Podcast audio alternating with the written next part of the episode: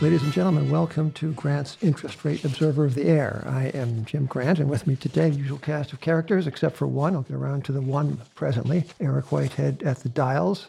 Uh, Phil Grant over there, he can talk, but we won't hear him, so that's uh, not all bad. Uh, it's always. And then uh, the great Evan Lorenz to Philip's left. And I, as I mentioned, I'm Jim Grant. And joining us today is uh, Biff Robillard, who is the uh, president and co-founder of Bannerstone Capital Management. That's in Minneapolis, where it's not snowing. Here in New York, it is. We feel a little bit uh, like honorary Minneapolisians. Is that the right word, Biff? Yeah.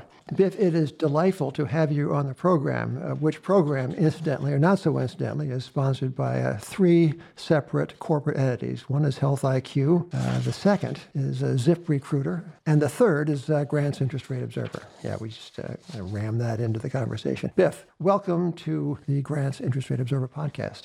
Well, thank you. I'm delighted to be here. Yeah. So um, I know Biff as a um, as a as a thinker. He thinks of himself principally as a father of two and as an angler fisherman, but um, I think of him as a thinker, and uh, he is practiced and quite successful in thinking along the lines of, of a market technician. In fact, he is a chartered market technician, and in fact, in fact, was sponsored in that endeavor that uh, scholastic achievement by none other than Robert Farrell, who was the uh, kind of the Benjamin Graham of market technicians. So, um, Biff, without further ado, what are you thinking about? Well, I'm sorry about the weather. I'm thinking a little bit about New York weather, but in the world of markets, I find myself reflecting on the very high likelihood that we're uh, in a zone of of epic change, of meaning e- as an E P O C H. I I sense that uh, not not a unique perspective, but but a strong one and and the most pressing one in my daily life here in Minneapolis is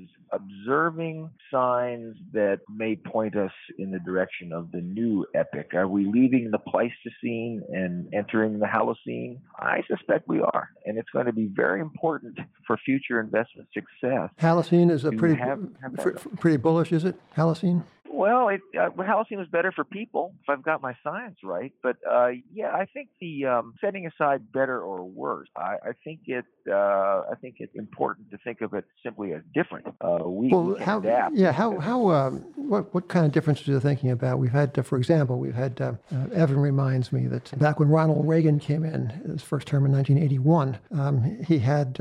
Uh, nothing, seemingly nothing, as we can see now in retrospect, nothing but upside. Uh, GDP growth was dead in the water. The inflation rate was pushing 12%. Jobless rate topping at uh, over 7%. The 10-year Treasury 12.5. Public debt was a mere one quarter of GDP, and the S&P 500 traded at nine times earnings. That that was a setup for Ronald Reagan. So in comes trump, and uh, GDP growth is uh, knocking on the door of three. Inflation rate's less than two, or uh, that's that's the Fed's view. It's two. All right. Plus, jobless rate, uh, well, low. Uh, 10-year Treasury nowadays is what uh, 280 something. It had been 232. So, and the public debt is now knocking on the door of 80% of GDP, and the S&P, let us say, is not at nine times. So the setup is different, right? We've had a 35-year bull market in bonds, which may or may not have ended. We think it did in July of 2016. Now, how does the uh, halitosis age? What was it you were talking about? Hal-. Ah, yes. The, the, well, I, I think it's a very apt comparison. Perhaps not so much in uh, in a predictive way about future GDP and interest rate per Oh, se. come on, but at any rate, We're dealing with well, we're the- dealing the with the future in this broadcast. the idea would be that, that you know when I arrived, uh, you know, on the street, so to speak, uh, in the in the early '80s, about about the time of, of the Reagan reign, and it was clearly, in retrospect, uh, an epic change. It was a it was a it was a new era, and it was it was uh, very beneficial to, to recognize it relatively early. You may remem- remember Stan Salvigsen, fellow who Oh, was uh, working with Bob Farrell at Merrill Lynch in those days. Dan was, I think, the first guy I bumped into that was arguing that it was all different now. Okay, you're keeping us in suspense, though, Biff. How is this going to be different? I think the investment themes that benefit from secular forces will will change. Is change. All So right, but, but what, come on, Biff, in what direction for Pete's well, we have to we have to trade this. Uh, I, I- I think the long bull market in bonds has rewarded an entire subset of investments that will now find a headwind with at least rising rates, probably rising inflation. They're probably the same thing in so many ways. So I think the playbook will change a lot. And five years from now, um, six years, eight years from now, the, the, the changes may be pretty obvious, but there'll be a lot of water over the dam. Right, we want to get in on the ground floor of these changes. So, what, sh- how should we be thinking about it, and what should we be doing about it? Well, uh, in in my world, I'm certainly fading the the dividend uh, aristocracy play and the uh, because it's important, I think, just to, to grapple with the with with what the likely effects are of a secular bond market that is fundamentally different. If you, go back to the 1950s and 60s, you may have a fossil record there you can examine to get a feel for this. But so, uh, you're talking to a, you're talking to a fossil. I, I was actually there. yeah. yeah. Well, you in the uh, well, I sort of was too. Okay, but Biff, So, let me but let me I- ask I- let me ask this. You're you're a, you're a, a chartist and a technician. You think about things in a different way than some of our listeners do. Um, the characteristic of the uh, first ten or fifteen years of the bond bear market of 1946 to 1981 was its slow pace. It took ten full years to wring 100 basis points to the upside out of that bear market. It started at two and a quarter, and ten years later, 1956, it was about at three and a quarter. So reference to the long dated Treasury. So does your chart work give you any intimation at the the tempo of? I guess we agree there's a bond bear market in progress. Do we not? If we do agree, think- what's the tempo? Yeah, I think we agree. Well, what's the tempo? Is it Well, mo- that- moderato, a da- andante, or Well, uh, that- that- prestissimo? that- what is it? I, I don't know that success will depend on on an accurate forecast of that. It, it'll it'll help. I think you know the thing that Bob Farrell pointed out to us so long ago is there's a remarkable thing in markets. They trend. We, we can talk about why or how, but they do. They trend. And so if the trend changes, which I suspect it is, yeah, that'll be the next question: is what's the rate of ascent of this new trend? And it will matter. But the most fundamental thing to be right on is is this pivot. Getting right on the pivot is primary, and perhaps being lucky enough to early guess about the subsequent rate of ascent would be helpful, but not essential. And I suspect it's going to be gradual. I'm going to look back at the 50s and 60s, and I suspect it will be a, a gradual rate. That's a, that's purely a guess. The charts will reveal this in time, and good chartists will probably cotton onto this idea sooner than mediocre or bad chartists. How are you positioning Bannerstone, if I may pry? Well, we're uh, we're a little bit like waiting for Godot. Honestly, we've been in this mindset for a year or two, and there's some evidence that we may be right, but it's fairly thin soup. Uh, the markets are uh, it, it's like a confused sea on a uh, on a boat. Feels like uh, there are many sort of trends fighting it out, which which is probably about right. If it is indeed an epic change, I don't expect it to necessarily all happen at once. But we, we're definitely uh, betting on higher volatility in our Vol Arb hedge fund. We're profiting nicely from higher realized volatility to be not not to be confused with merely implied volatility, but actual things actually moving around day to day, not the implied now- volatility. That's happening. Are you are you short one and long the other? You got a, a play on the differential between implied and realized. Yeah, well, we can be at the moment. Um, a, a new position for us, has, which is profitable, has been a pairs trade in uh, in energy, you know, in equities, uh, oil stock indexes that are bouncing around a lot and not going uh, in any particular direction very fast, just back and forth. That's very good for us. But we we, we would think that we believe that uh, short this and this is not revolutionary, but we think it's wise to shorten lower duration, shorten maturities, presume that uh, it will never be better than the last five years for the dividend aristocrat. To bet on growth.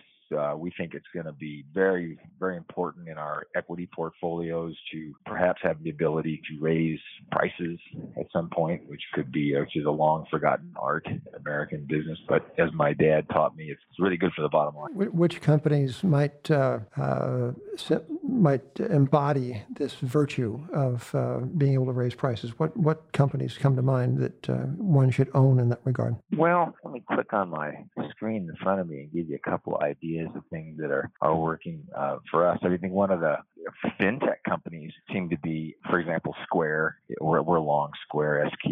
It surprised even me. Uh, What what does, what does Square do for a living? well, Square is what we think of as a fintech firm. Of course, Square is best known for its tiny appliance, which can fit into a cell phone and, and uh, process credit card, debit card transactions on the spot. And this is they're they're elbowing their way into various other businesses. And and I remind you that I reluctantly speak about fundamentals like what in the world a company does. Um, I'm much more interested. Can, can you give us the ticker? yeah, the, the ticker's SQ, and I'm Well I'm done. All right. So, so Evan, it's, it's, it's up 66% this year. well, that's okay. That's that's that's the ticker. Up, up, well, we are brought to you today by uh, Health IQ, which is a life insurance company, the life insurance agency that helps health-conscious people like runners and cyclists, weightlifters, and yes, vegetarians get lower rates on their life insurance. So go to healthiq.com/grant to support this show and see if you qualify. So you know you uh, get uh, points on uh, various insurance uh, policies for uh, being a good citizen, but uh, you rarely, until now, have gotten points for you know living a upstanding, wholesome, and healthy uh, and uh, kind of uh, buff life. 56% of Health IQ customers save between 4% and 33% in life insurance. And those savings are exclusive to Health IQ. Health IQ can save you up to one third because physically active people have a 56% lower risk of heart disease, and 20% lower risk of cancer, a 58% lower risk of diabetes. So to see if you qualify, get your free quote today to healthiq.com slash grant or mention promo code GRANT. That's G-R-A-N-T. We can spell that one uh, when you talk to a Health IQ agent. So thank you, Health IQ. Biff, a question for you. Uh, you studied under uh, Robert Farrell, and he's famous for 10 rules that he laid out on the market. And the second one is excesses in one direction will lead to an opposite excess in the other direction. Um, I, I guess as you study the market and kind of as you studied under Farrell, what were the excesses in, I, I guess, the cycle, and what do you expect to reverse in the opposite direction? Well, I appreciate that question because I, I think it's got two parts. I think the temporal, the obvious one, the pressing one is when does the next cyclical correction, the relief of cyclical excesses, when does that when does that commence? And I and I it could maybe it's already commenced. Maybe the Q1, maybe the highs in. But uh, I, I don't have a great answer for that. I'm, I'm always nervous in every third quarter, given my history in the markets. But uh, from a secular standpoint, a more important answer is we are in the process of relieving excesses from negativism. I think there was a profound and important secular low in investor confidence in particularly the equity market uh, in 2008 and 9. And uh, therefore, eh, like the market of the 50s, which I think was a bull market born in the 30s and, and delayed by the war, the most important force is the is an upward force, lift not gravity or drag. And I think that we're likely to see some, um, you know, spectacular cyclical corrections, and, and at any moment we're, we're, we seem to be overdue for one. But I don't think I think it would be uh, catastrophic for an investor to presume the next cyclical decline, which which could get your attention, uh, is is the onset of a new sort of secular decline. I think it'll be as we saw in the 80s and the 90s. There are That, that And we to, saw in the yeah, 50s. that speaks to stocks. How about bonds, Biff? Well, bonds, you know, Jim, you're the you're you're my bond guy. I, I don't I don't know. I I'm gonna until I have a new hypothesis. My hypothesis will remain the gradual onset of a bear market, somewhat like the one you've alluded to in the in the late 40s and 50s. And it does seem reasonable that these mysterious forces that have constrained global inflation and interest rates still seem to be afoot. You know, I, I I'll know it when I see it if I'm dead wrong on that. But I I think a reasonable way to proceed is to fade uh, interest rates and to be very alert, but not necessarily to adopt the, the kind of posture that was so useful in the late 70s and early 80s. That that, that we're way, way this may be a very long bear market, and it may have a fairly flat look to it on the charts for quite a while until the uh, exponential math sort of gets to you, and then it looks a lot different. But we could very well be in a fairly flat part. But the, the lows are in. I think the trend on rates will be higher. Um, and so that's that's that's how I'm that's how I see it, which is probably not a very unique perspective. This portion of uh, the Grant's Interest Rate Observer of the Air is brought to you by ZipRecruiter. Hiring? Well, every business needs great people and a better way to find them. So something better than posting your job online and just praying for the right people to see it. ZipRecruiter knew there was a smarter way, so they built a platform that finds the right job candidates for you. ZipRecruiter learns what you're looking for, identifies people with the right experience, and invites them to apply for your job. And these invitations have revolutionized how you find your next hire. In fact, 80%, 80 of employers who post a job on ZipRecruiter get a qualified candidate through this site in just one day. So uh, businesses of all size trust ZipRecruiter for their hiring needs. Right now, our listeners can try ZipRecruiter for free. That's right. F R E E. Just go to ziprecruiter.com slash grant. That's ziprecruiter.com slash grant. ziprecruiter.com slash grant. Smartest way to hire. Biff, back to your idea that the stock market's in a secular bull market because of the negativism in, uh, in 08. Um, yeah. David Swensen of Yale late last year said he had an index of short sellers that had to be discontinued because there weren't enough short sellers. I, I have trouble finding enough bears to talk to anymore. Do, do you really think that there's yeah. still this overwhelming negativism in the in the market anymore?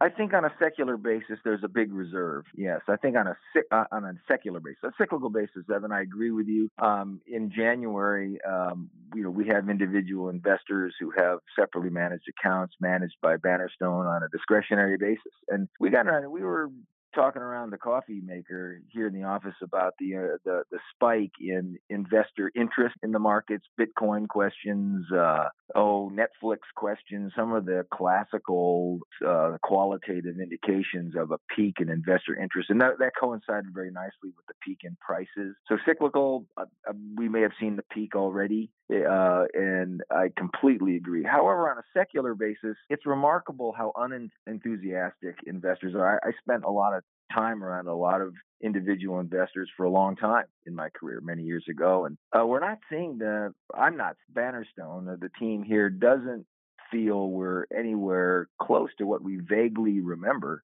It's been a long time since investors were truly enthused sort of on a secular basis like you might remember they were enthused about real estate in 2006 or something. There are uh, a substantial number in my estimation of ambivalent individual investors who have not really come back to the equity markets in any big way. It's much more like the early 1980s in that regard, or maybe the mid 19 than than the late 1990s. Right. Uh, hey, Biff, uh, uh, thank you for being with us. I mean, it's been um, a pleasure. I think of you not only when it snows, you living as you do in Minneapolis, but sometimes when the sun's out.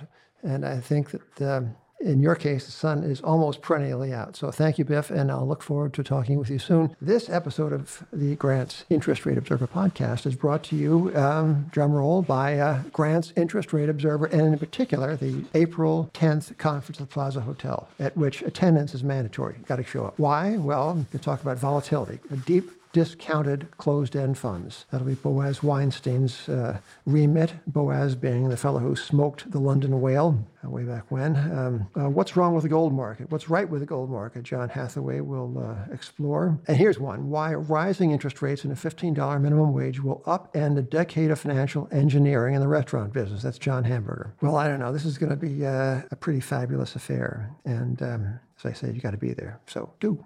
See you at the Plaza Hotel on April 10th. Ladies and gentlemen, thank you for being with us today on Grant's Interest Rate Observer of the Air.